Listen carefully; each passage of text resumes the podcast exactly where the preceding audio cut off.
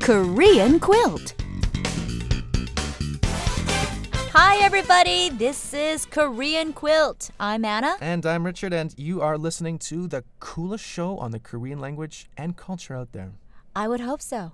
Um, yeah, that's us, Anna. We're supposed to be building ourselves up or something, you know? Okay, guess what the most asked question is these days? I would say, where's the kimchi? No, Okay, how about when is the rainy season gonna be over? that's exactly right.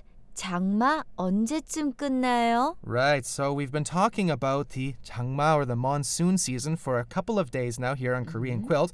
언제쯤 we've seen before a few times when roughly and 끝나요 is of course the verb to finish. So the sentence as a whole 장마 언제쯤 끝나요 comes out as when or when roughly is this season the monsoon season going to be over? Exactly, perfect explanation. Okay, so let's practice a little bit. We're going to need a little bit of practice. Okay, let's do it slow first. 장마 언제쯤 끝나요? 장마 언제쯤 끝나요?